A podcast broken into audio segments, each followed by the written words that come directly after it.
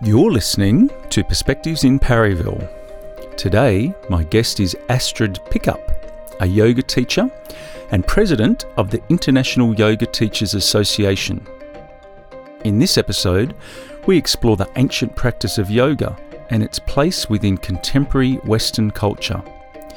Astrid reflects on her early enthusiasm for physical activities and outdoor sports, such as hockey, cross country skiing, canyoning, and rock climbing, which led to the physical techniques and practice of yoga. From this perspective, Astrid brings a practical and down to earth approach to yoga's mental, emotional, and energetic aspects. We explore Astrid's experiences in training to be a yoga teacher, including knowledge and practice of the five integrated energy bodies physical, energetic or breath, mental, intuitive, and the ultimate, often elusive goal of bliss that is realization, to become one with everything around us. During our conversation, Astrid briefly guides us through a simple technique hummingbird breathing, beneficial in calming the nervous system and cutting out mental chatter. Here's my conversation with Astrid Pickup. Good to be speaking to you. Thank you. Nice to be here. so I guess where, where are we, or you know, uh, how how did how did you get here, or how you know I drove here? Yes, well, I'm quite lucky. I live here, so um, I, I, live in a, a, beautiful patch of bush in Thornleigh, and uh, we actually built this pole house, and um, so it's up in the treetops.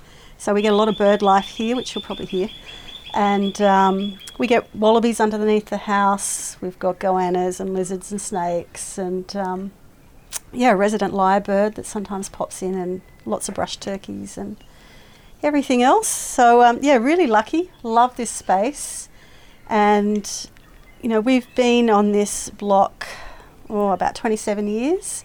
My husband and I uh, love the bush, so we met as rock climbers up in the Blue Mountains where he was living, and um, yeah, we've always gravitated to outdoor pursuits. And when we saw this block of land, we decided that yep, this is where we want to be, and we raised our kids here.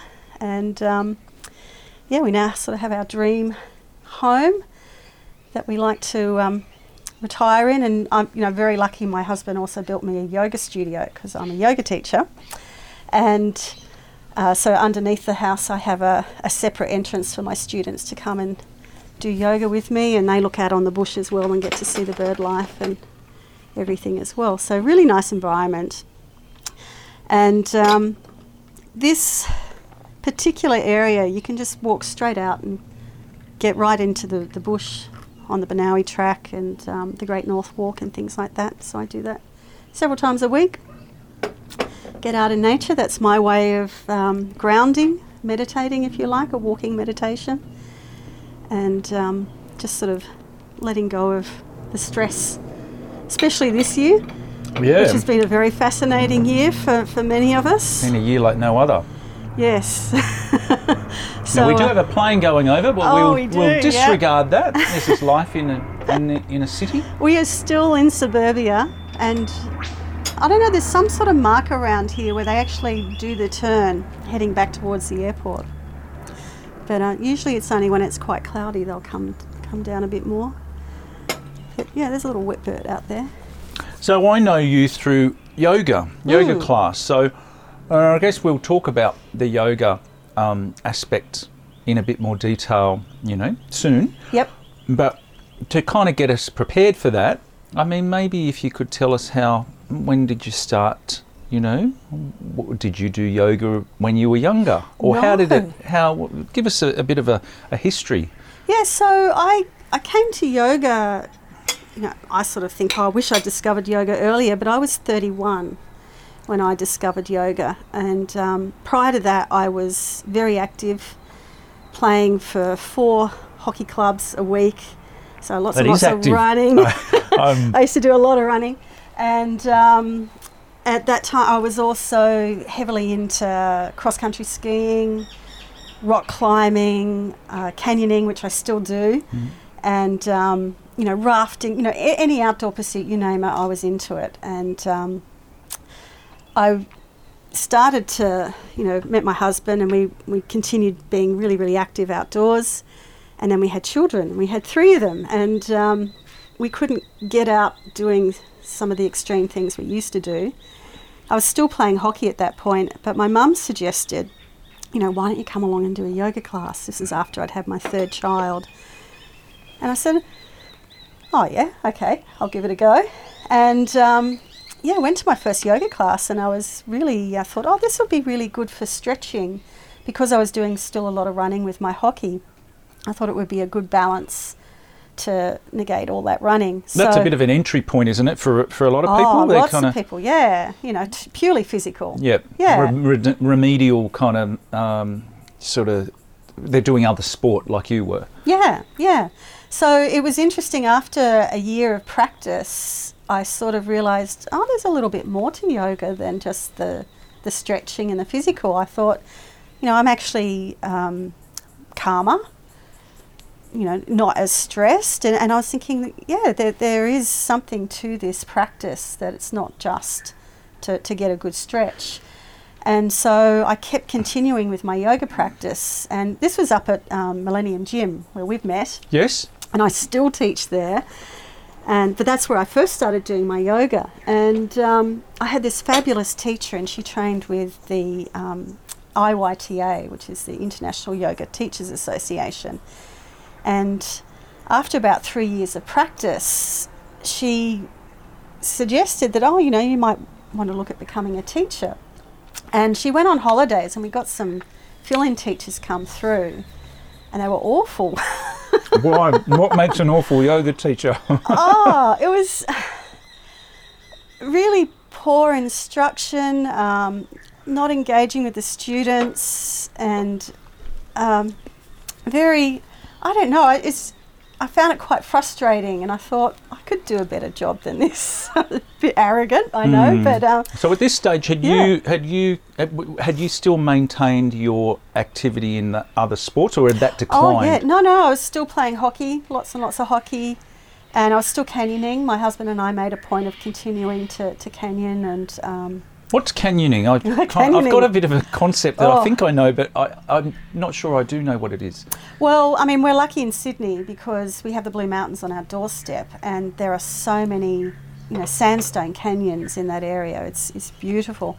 So there's there's two types of canyons. There is um, ones where you swim, so you use lilos and you you float down on the lilos. There's a bit of rock scrambling and things like that. And then the other type of canyons are more vertical ones where you have to abseil. So essentially, what we have in the Blue Mountains with the sandstone canyons is the water has run through the sandstone and created these deep, deep channels through the rock. So you start to follow a creek, and as you go down into the creek, it will descend into these deep canyons. So, you, you know, quite often we're abseiling into them.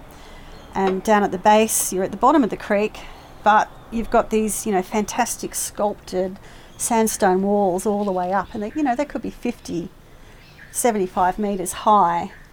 And you've got all this beautiful moss, and it's just stunning. I love it. And then, of course, if you go down, you have to get back up. So you've got to usually climb back up the side of the um, caverns and Are you keeping an eye back out as, as you're kind of, as you're going down? Are you are you planning the return trip?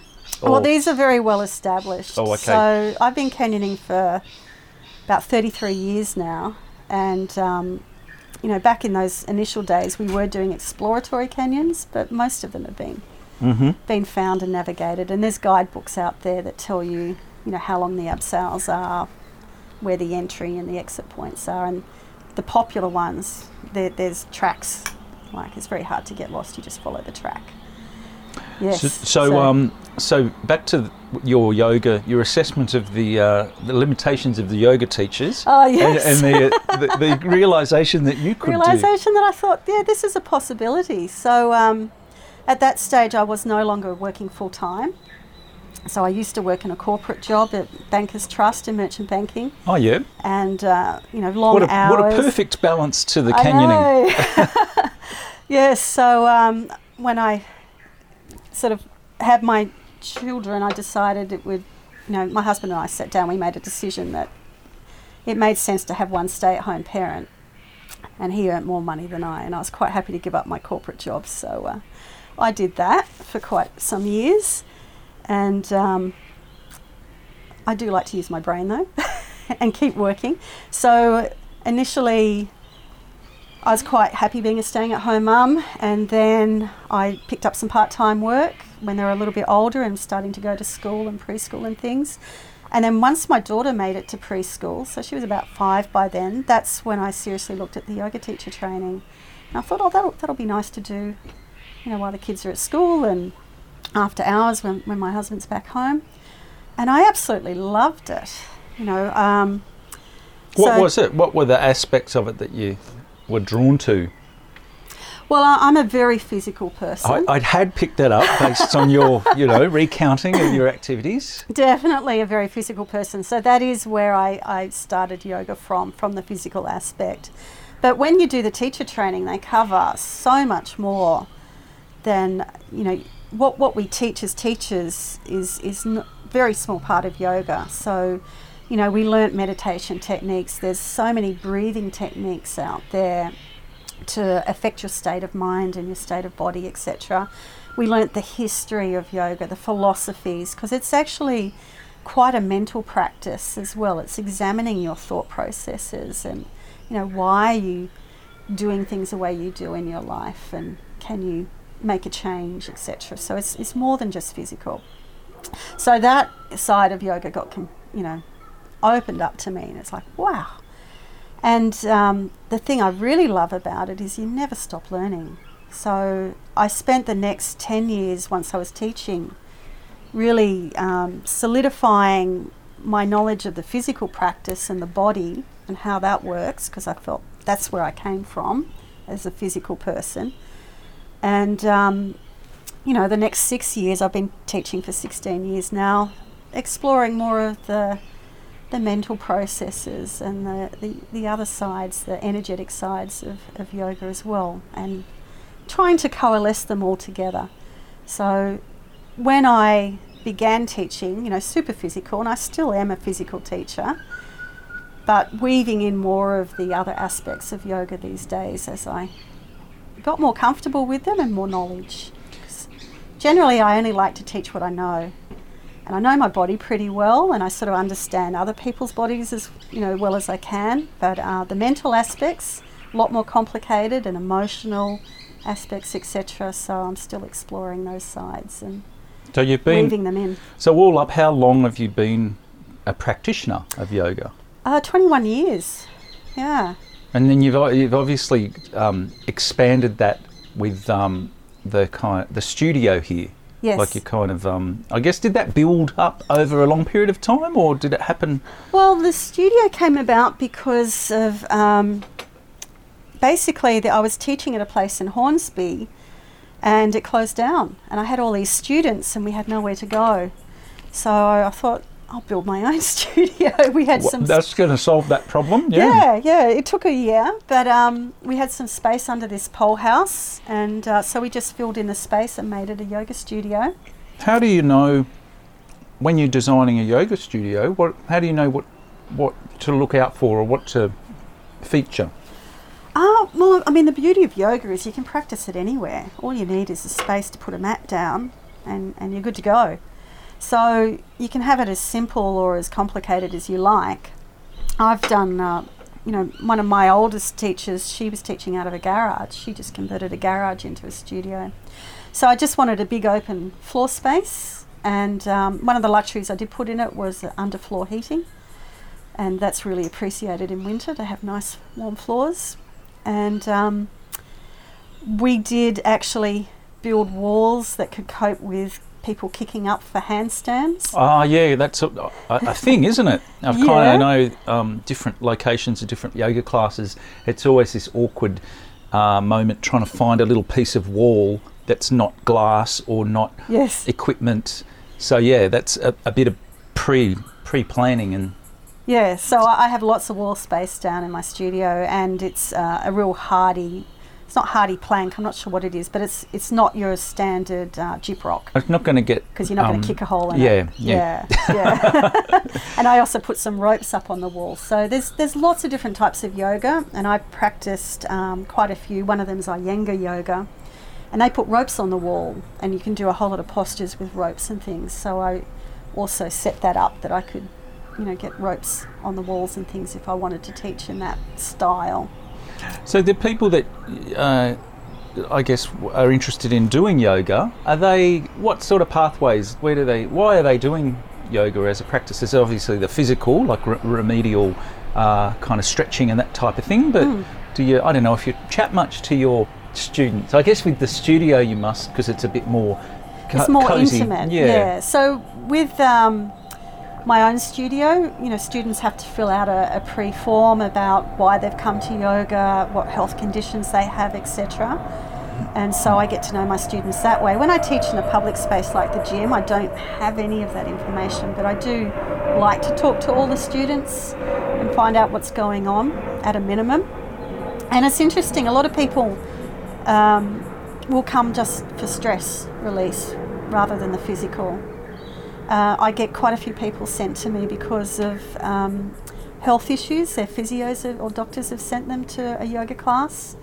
So there's a, many varied reasons, and um, I think you know you've you've got different types of people. People who want to be there, people who are dragged along by their partners, and people who have told that you know they they should be doing this for their health.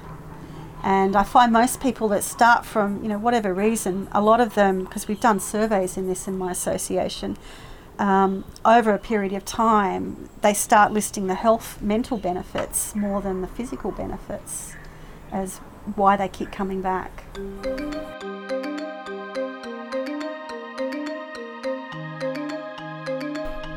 You're listening to Perspectives in Perryville.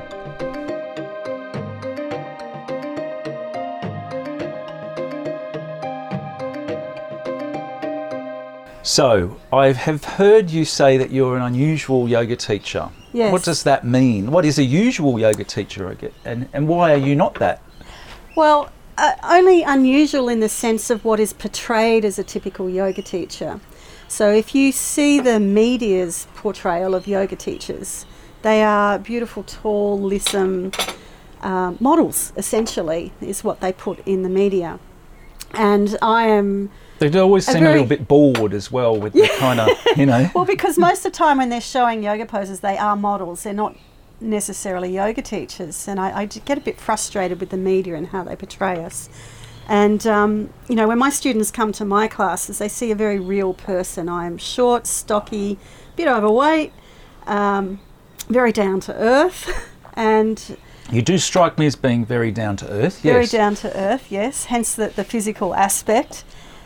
And n- definitely not into the, anything woo woo, you know. So um, that's when I first went into my teacher training and I struggled with the, the energy systems, the chakras, and all of that. And I'm just going, oh, you know.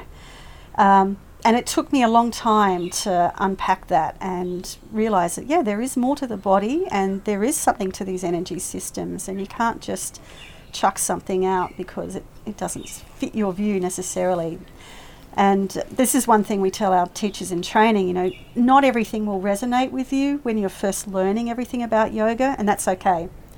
You know, just put, if something doesn't make sense, um, just put it on the top shelf and it'll be there in five years, ten years. Whenever you're ready to go and revisit that, go and revisit it then. You know, just put it to the side, know that it's there, and you can always come back to it, which is what I love about yoga. So, and that's what I did. You know, I explored that physical, and then I thought, yeah, there's this other stuff here. I really need to start learning about that, and, and went off and did that. So, you know, when my students come to me, I'm this very practical teacher. I, I still can't change my personal nature, and nor should you. you. You have to teach authentically. So I can't pretend that I'm a, you know, a guru in, in something else that I'm not. And so they, they see a very real person doing postures, and they think, well, if she can do that, you know, there's why can't I should be able to do that? It's accessible to them. Yeah, I teach very accessible yoga, and yoga should be for everybody. it Shouldn't just be for the you know, the, the super fit, healthy, perfect bodies because none of us have perfect Mm. bodies. And that's another thing we teach our teachers that everybody is different. And you can't tell what's going on inside someone else's body, and half the time they don't even know what's going inside their bodies. So you have to, you know, we, we teach postures in a general way, and no one's ever really going to have the perfect pose. You just want them to achieve a pose that's going to have the best benefit for them. And at the same time, you know, I, I like to check in with my students that, you know, does this feel right? And if this doesn't feel right, shall, can we try it a different way? Because, you know, something that's right for me is not going to be right for someone else. When you look at um, medical texts, they have a, a very simplified skeleton structure. And I've been told that pretty much all the skeleton bone frames that we're looking at are 26 year old males as a standard. That's pretty funny. yeah? Well, funny, but a bit kind of um, limited. It's very limited Mm. because when you really get into looking at people's actual bone structures, like take the a femur, the, the big thigh bone, and how it sits into a, a pelvis, so your hip joint, you've got some people that have quite narrow little balls on the top of their femur bones, and you know these big pelvic joints, so they can rotate. This, this is a very visual thing, so sorry Mm. for those who are listening. But it's um, you know they can go in all directions. They're the sort of people that can do the splits any which way. Yeah. You know, but then you've got someone else with a very tight capsule, and you know that they just hit bone on bone, and you know it doesn't matter how much stretching they're going to do. It's not going to change their ability to take their legs wider or stretch more. So I guess with that in mind, because that that is a thing with um, you know uh, abstracted diagrams to kind of uh, use in training that type of thing, and I, d- I had not considered the 27 year old male. Yeah. Um, but yeah, I, I know exactly what you mean, and it is a, it is a thing in kind of lots of different areas. And so what? How did they?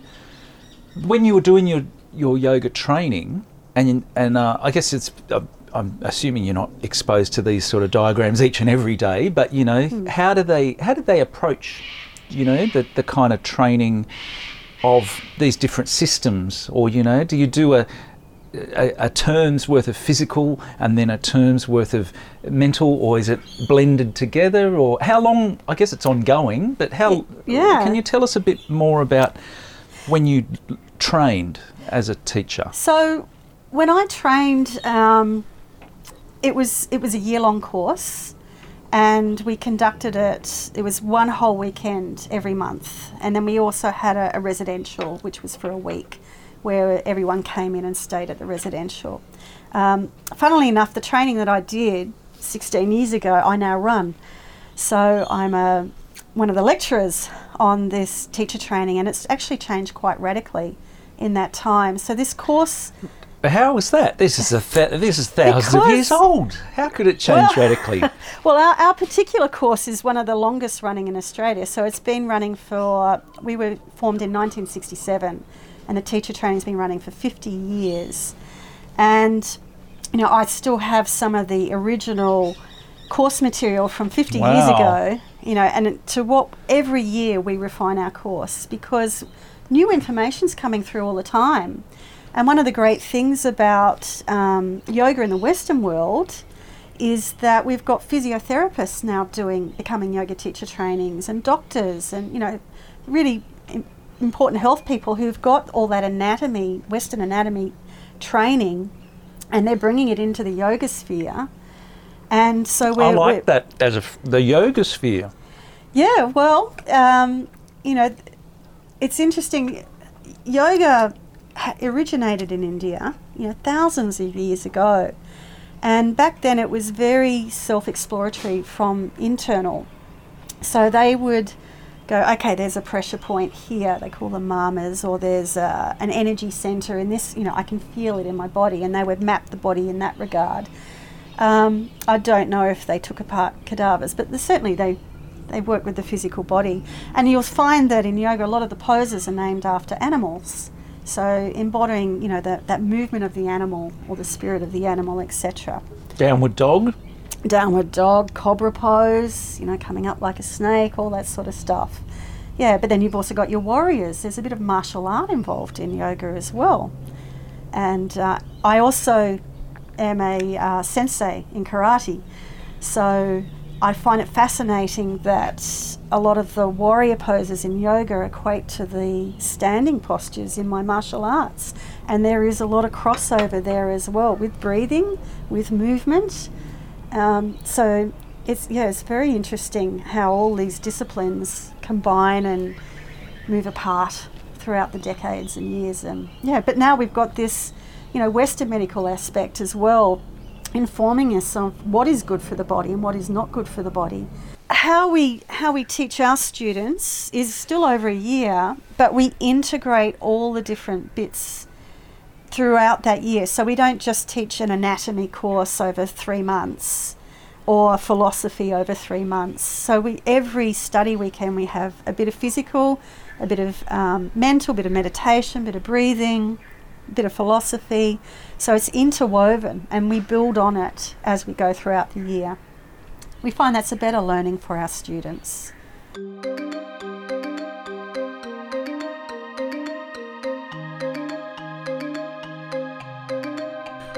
You're listening to Perspectives in Parryville.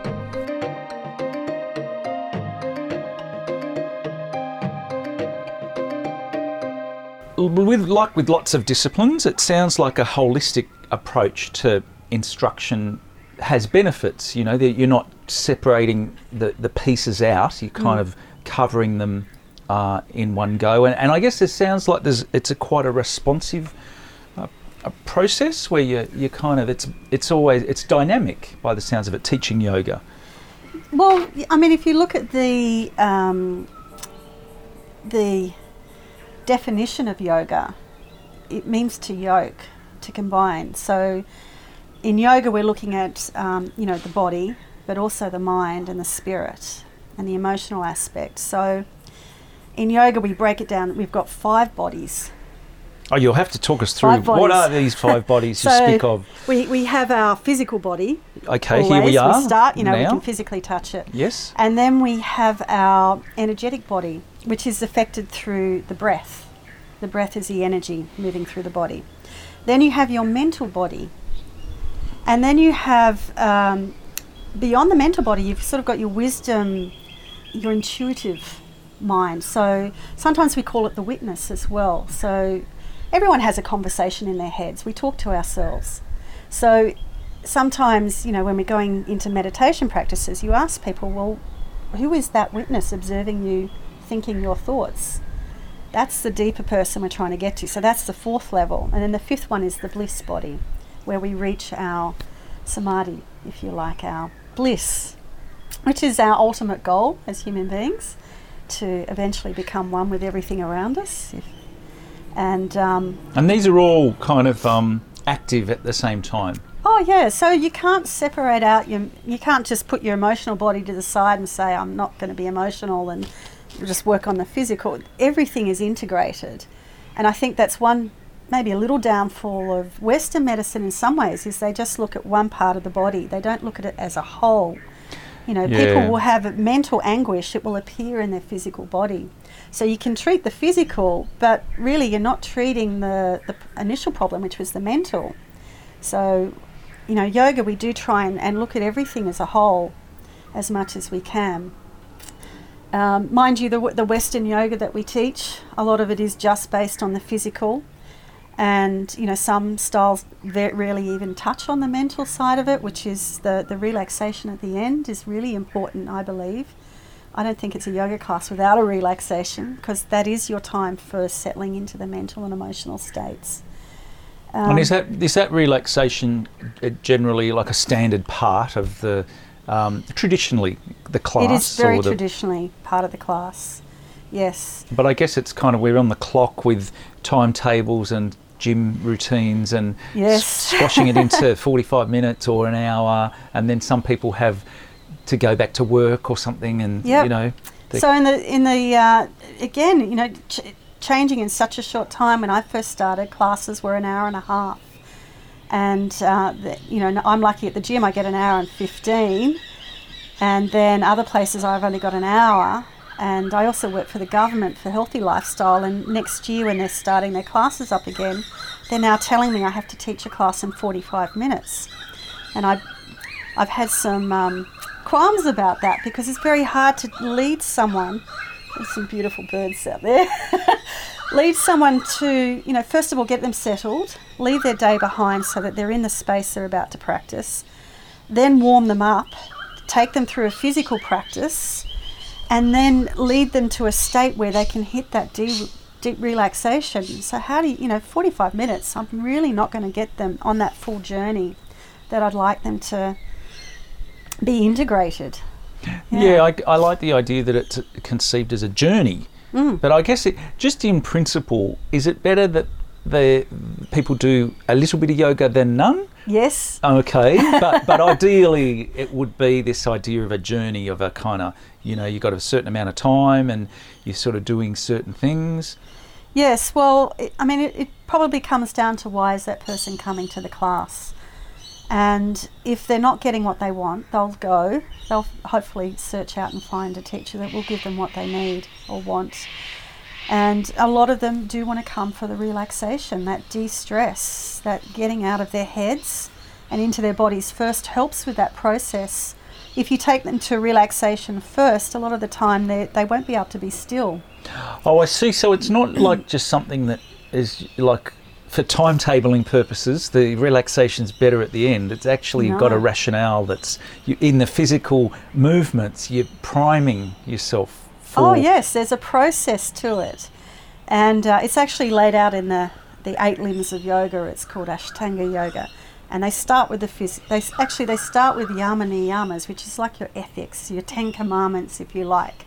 You know, um, living cleanly and non-violence, a, a whole range of things like that. Then you move to the physical, the asana. Then you move to the breath, the pranayama. So regu- learning to regulate your breath is also a new thing for many people. Yeah. What's tell us more a, a little bit more about that? What does So it mean? Or what Every- does it everyone involve? can breathe, Yes. and no one's really taught how to breathe. Do, but yeah, it seems but there like are it's many ways you can breathe, and breathing's interesting because it's it unconsciously ha- it's one of those things that um, is parasympathetic and sympathetic in the nervous system. So you can forget about your breathing; it will just happen. Body will do it regardless. But you can consciously change how you breathe, and how you breathe affects your whole nervous system. So a lot of us, when we're unconsciously breathing, we're just breathing quite shallow in the upper chest. And if we make people a little bit more conscious, they will learn to take that breath deeper. They, the longer, deeper, fuller breaths are better exchange for oxygen and more calming for the nervous system, especially when we learn to extend our exhalations. So, in a lot of our breathing practices, initially we're just trying to teach our students that you know you can breathe into your lower lungs, your middle lungs, your upper lungs, and then utilize that full capacity. Then start to extend, learn to extend your breath. And then on top of that, there's you know hundreds of practices on how to stimulate the nervous system, or calm it down, or balance it, depending on what your body needs at the time. what do, what do people need at this time in history? So 2020 has been a Well, particularly 2020 stressful definitely year. balance and calming, not not aggravating. So, you know, we have a practice called alternate nostril breathing, and that's just drawing in through the left nose, breathing out through the right, then breathe in through the right, and breathe out through the left. That's a- But you've got to do that with, practice. as I understand, with y- your You finger, can- or you can just imagine it. You can imagine it as mm. well as physically maintain it. So I teach both ways, and it's quite good to in- initially teach students how to regulate their breath with their, their right hand. They'll, they'll govern the flow. Uh, but you can also do it in a, in a relaxation as well, just mentally visualizing. And it's interesting, even mentally, you can still affect the flow of air without physically having to block one side and the other. And uh, you know, there's another little um, breath I like, which is called humming bee breath. And so you breathe in through the nose, and as you exhale, you just mm, like a, a bee. And it exhales very slowly. So when we vocalize, Now, hang on, let me try that one. okay. so you want to get a good mm. resonance in the belly. Mm. Am I, do I need to going. open my mouth? No, no, you keep the mouth closed. I'll do one. I'll breathe in. When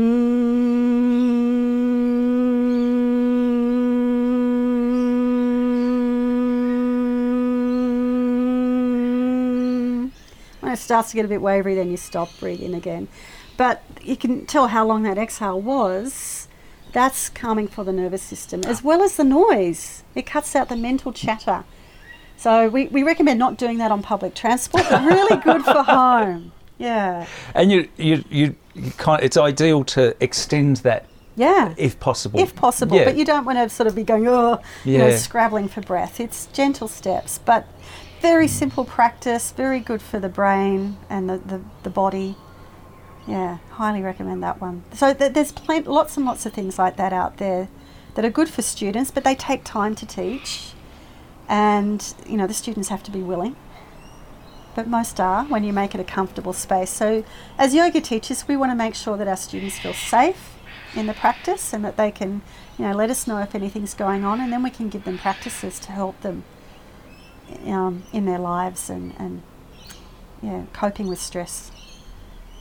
And then what? Um, I guess with you kind of. I've, I've lost my train of thought. I might cut this bit Well, out. all right. Well, we, we were going through so pranayama, breath, and then then we get to the meditative state. So that's like the next sections again. So we start trying to bring the mind to a point of one focus, and there are so many ways to meditate as well, and um, meditation's quite hard. It's really hard just to sit and be still. Lots of people struggle with it. I struggle with it. It's not my forte Just because of a, like a busy mind. busy mind and agitated body. So again, that's why we have the physical practice first to to get the body comfortable so it can be still. Because if the body is still, then the mind can start to become still. So that's that's always why we start with body first. And but for those, you know, I've got one child who has ADHD, and he was doing yoga classes when he was. All my kids did yoga, not with me, but with a, a kids teacher. Somehow that it, it seems um, logical. Yes. Yes, yeah. It, it doesn't help to be uh, the parent and the teacher. So um, they did it with another teacher, and because he struggles to be still, um, she would get him to keep his eyes open and just watch the clock, and that was his meditation. But for people like that, there's walking meditations. You know, you can mindfully walk, and uh, you know, I teach sometimes a slow hand meditation for people that struggle to not do nothing those sorts of meditations are really useful. And others, could, you know, they, they just love to drop down and be still, and they'll they'll go on more a mental journey. So we'll take them through visualizations, or you focus on the um, the breath. We have what we call a mantra of the breath: sa hum, sa as you breathe in, hum as you breathe out, and you just keep the mind focused on that. So it's giving you know, even within the, the relaxation meditation practices, there is a process of leading the mind. You know, you've got to give the mind a job because it doesn't like doing nothing. And if you tell it to do nothing, it fights even more. So you give it a job like focusing on the breath or focusing on the sounds around you, and then you can slowly lead it to a deeper state. And then you've got to lead it back out. You can't leave people down there. So, um, yeah, so there's so much to the yoga practices your physical, your breath, your mental. And so when you're kind of designing, if that's the word, uh, an experience like a class, like do you are you sort of like you, you've been exposed to all these possibilities, and then you're sort of pick and packing, pick and pack that what's going to suit that group, or Yep. what you know. I guess that, I'm imagining that's how it would work. Well, definitely. I mean, what I teach seniors in their, their 70s, 80s, and 90s, and so what I teach them is not what I'm teaching at the gym, where I've got a very broad range of students at the gym, and then what I teach at home, because it's such a small space, I can really tailor to the individual student in my home studio, so it'll be a, a different class again. And quite often, you know, I have a class plan for the week for all these different classes, but I, I pull things out and put things in depending on who's in front of me and what I'm going to focus on. And sometimes I go off on tangents and sometimes I, I don't. And then I guess it's you mentioned earlier about this idea of responding to students and you know hel- helping them. They they can guide what they want to get out of it, type thing. Or Yeah. you know, you're kind of um, seeing what what they've kind of got going on, or you know, not, or whether what their preferences, that sort of thing? Yes, I mean sometimes, um, and I'm guilty of this as well. As students, we have different proclivities. So the really hyped up, stressed out people tend to want to do the really hard, strong classes, and the really sort of chilled out, relaxed people want to do the gentle classes. When really they should be doing the opposite practices to to bring more balance into their lives. So the Can you can you give us an example of a like a person that's really like like a someone that's like very action someone who's burning the candle at both ends, right? right? And they're um, they're, they're jumping all over the place. They've got this going on, that going on, and so they want to go and do a hot, strong yoga practice. Oh, Because it's like You an know, extension of it's what they're doing. It's just an extension of yeah, that's their personality traits. But really, what they need to so they don't keep burning out is to have a, a much more calming, relaxing practice. You know, I, I'm someone you know quite solid, and I'd be quite happy just to loll around and do a restorative practice on the floor. But my body, my constitution needs to be doing a physical practice to, to get things moving. Otherwise, I can just get more sluggish and sluggish. And so So how do you? What sort of strategies as a teacher? How do you get that to happen for people? You know. So I teach uh, a very basic general hatha class, which should have a bit of both in it. So ideally, a, a good balanced class will have activity as well as downtime, and it will have all the different body movements. Um, but you can't cater to suit everybody all the time. It's not possible. In ancient practices of yoga, it was a one-on-one Oh, okay. situation. Very Yeah. customized. very customized to the student, one teacher, one student. And that's how the knowledge was imparted. So, Western yoga is radically different to what it was thousands of years ago. And, you know, we have group classes. And in a group class, there's no way you can make sure it's right for everybody. So, you do the best you can. And um, I, I tend to stick to those balanced classes. And if I've got students that come to me, I'll say, well, maybe this practice would be a better one, you know, because beauty today we've got yin yoga, we've got restorative yoga, we've got the Bikram, you know, hot yoga, you've got power yoga and vinyasa, and you've got hatha and everything. So you can direct students to say, I think you would be better off with this practice. Different degrees of physicality or the other Yeah. intensity, maybe. Yes, yeah. You know, and some, some people come to me and say, I really want to get more into meditation, so I'll send them off to a meditation school that will, will give them more tools in that regard because I don't, in my general classes, I don't cover a lot of meditation. So um, you've And got to recognise when you can't cover things for your students, send them to someone who can. Mm. Yeah. And then is everyone like a, as an alternative to that? Are, are people less inclined to want to do the relaxation at the end? Like if Summer, yeah, so uh, it's very interesting. I've, I've got quite a few students that will rush out just before the relaxation starts. And I give my students permission to do that because I figure, well, it's better they have some yoga than none. yes, you leave the door ajar. Yes, so I say, look, if you absolutely have to go now, now's the time to go out so they don't disturb everybody else when we go into those states. And do you know why? What's their what, why they? There's many reasons. that? So some people just can't stand to be still with their own thoughts. Some may have trauma and they feel very exposed in those. So we lie in a posture we call shavasana, lying on our back, palms are open, legs are relaxed out.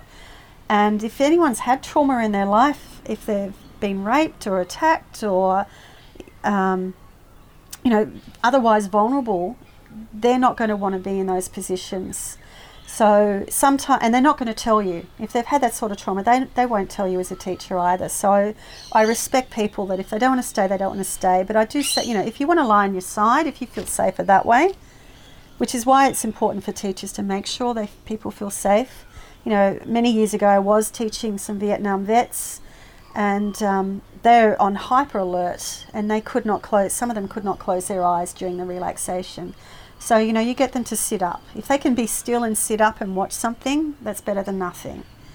Um, and some just had to leave the room, and their mates would go, "Yeah, look, he, he just can't do it." And so that's okay. Some of them could stay, and they loved it, but everyone's on their own different path, and you have to respect that. So um, it's yeah, you can never know what's going on in someone's life, And it's interesting, I've done some relaxations and I've had people in tears and they've come up to me and said, Oh, that took me to this place and this is what's been going on. And I'm going, Oh, wow, I thought that was really innocuous. But for them, it was. Beneficial tears, I'm assuming. Yes. Uh, yeah. Ultimately, uh, like hol- holistically, I guess it's kind of these. These are the complexities of. And also, you know, it's interesting. I was teaching, um, so in one of my seniors groups, I was teaching this guided relaxation of going through a field of red poppy flowers and then through sunflowers and things. And one of the students came up to me afterwards. She says, "Oh, you know, don't use the red poppy flowers." I'm going, "What? Why? What's wrong with them?" Um, and she said, "Oh, Remembrance Day. You know, uh, that was her generation of the red poppy flowers and all these soldiers dying, and it just brought back those memories." And you know, that's not been my generation. Completely oblivious to that imagery, setting off those sorts of memories. So you do have to be quite careful on, on where you take people with some of your relaxations and and the age groups that you've got. Uh, I had another one where a student was in tears because I was talking about climbing the mountains and the snow, and she got homesick because she was from Russia, and it just brought back all the memories of, of Russia, and that's why she was upset. But um, she said it wasn't a bad thing; it just made her homesick. So, yeah. So I feel as though we covered the four of the, the you've gone through and talked through the four elements, but the there's that fifth one. The bliss. Bliss. I've what was it called again? Bliss. Bliss, and well, ananda.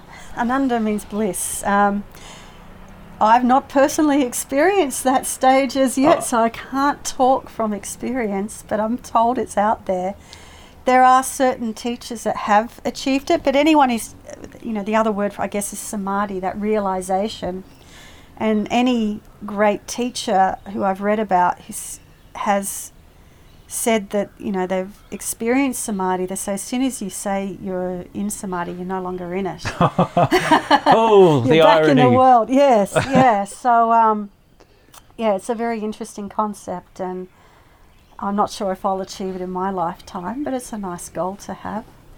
Yeah, I'm just looking for integration and um, being a, a more balanced person overall, which I feel I've I've made progress in over my lifetime. And there's still plenty of work to go. That's the interesting thing, you know, the mind, the body, it's always changing. I mean, you know, my practice has changed over the years. As um, you know, I've got arthritis, so I've had to adjust my physical practice. And um, you know, in these times with with COVID and um, you know, we're not we're not getting our hugs anymore and, and that social connection. So, you know, we, we employ other tools to find ways to make that connection. We, we've done a lot of Zoom dinners and things, and you know, people are using more of their meditation practices and breathing practices to bring about that sense of calm into their lives, letting go of that stress that's induced from media and, and being outside with other people. I guess, well, from the yoga perspective, I think yoga is for everybody. If you can breathe, you can do yoga. If you can physically move, you can do yoga. If you can mentally think, you can do yoga. And it's just, you know, searching for the tools that suit you at the right time is what we're looking for.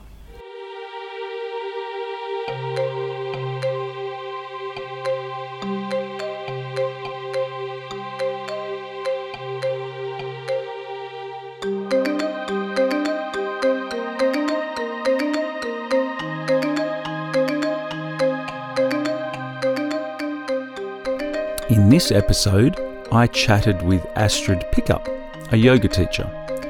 You can find more information about this episode in the show notes, including a link to Astrid's website. Thank you for listening to Perspectives in Parryville.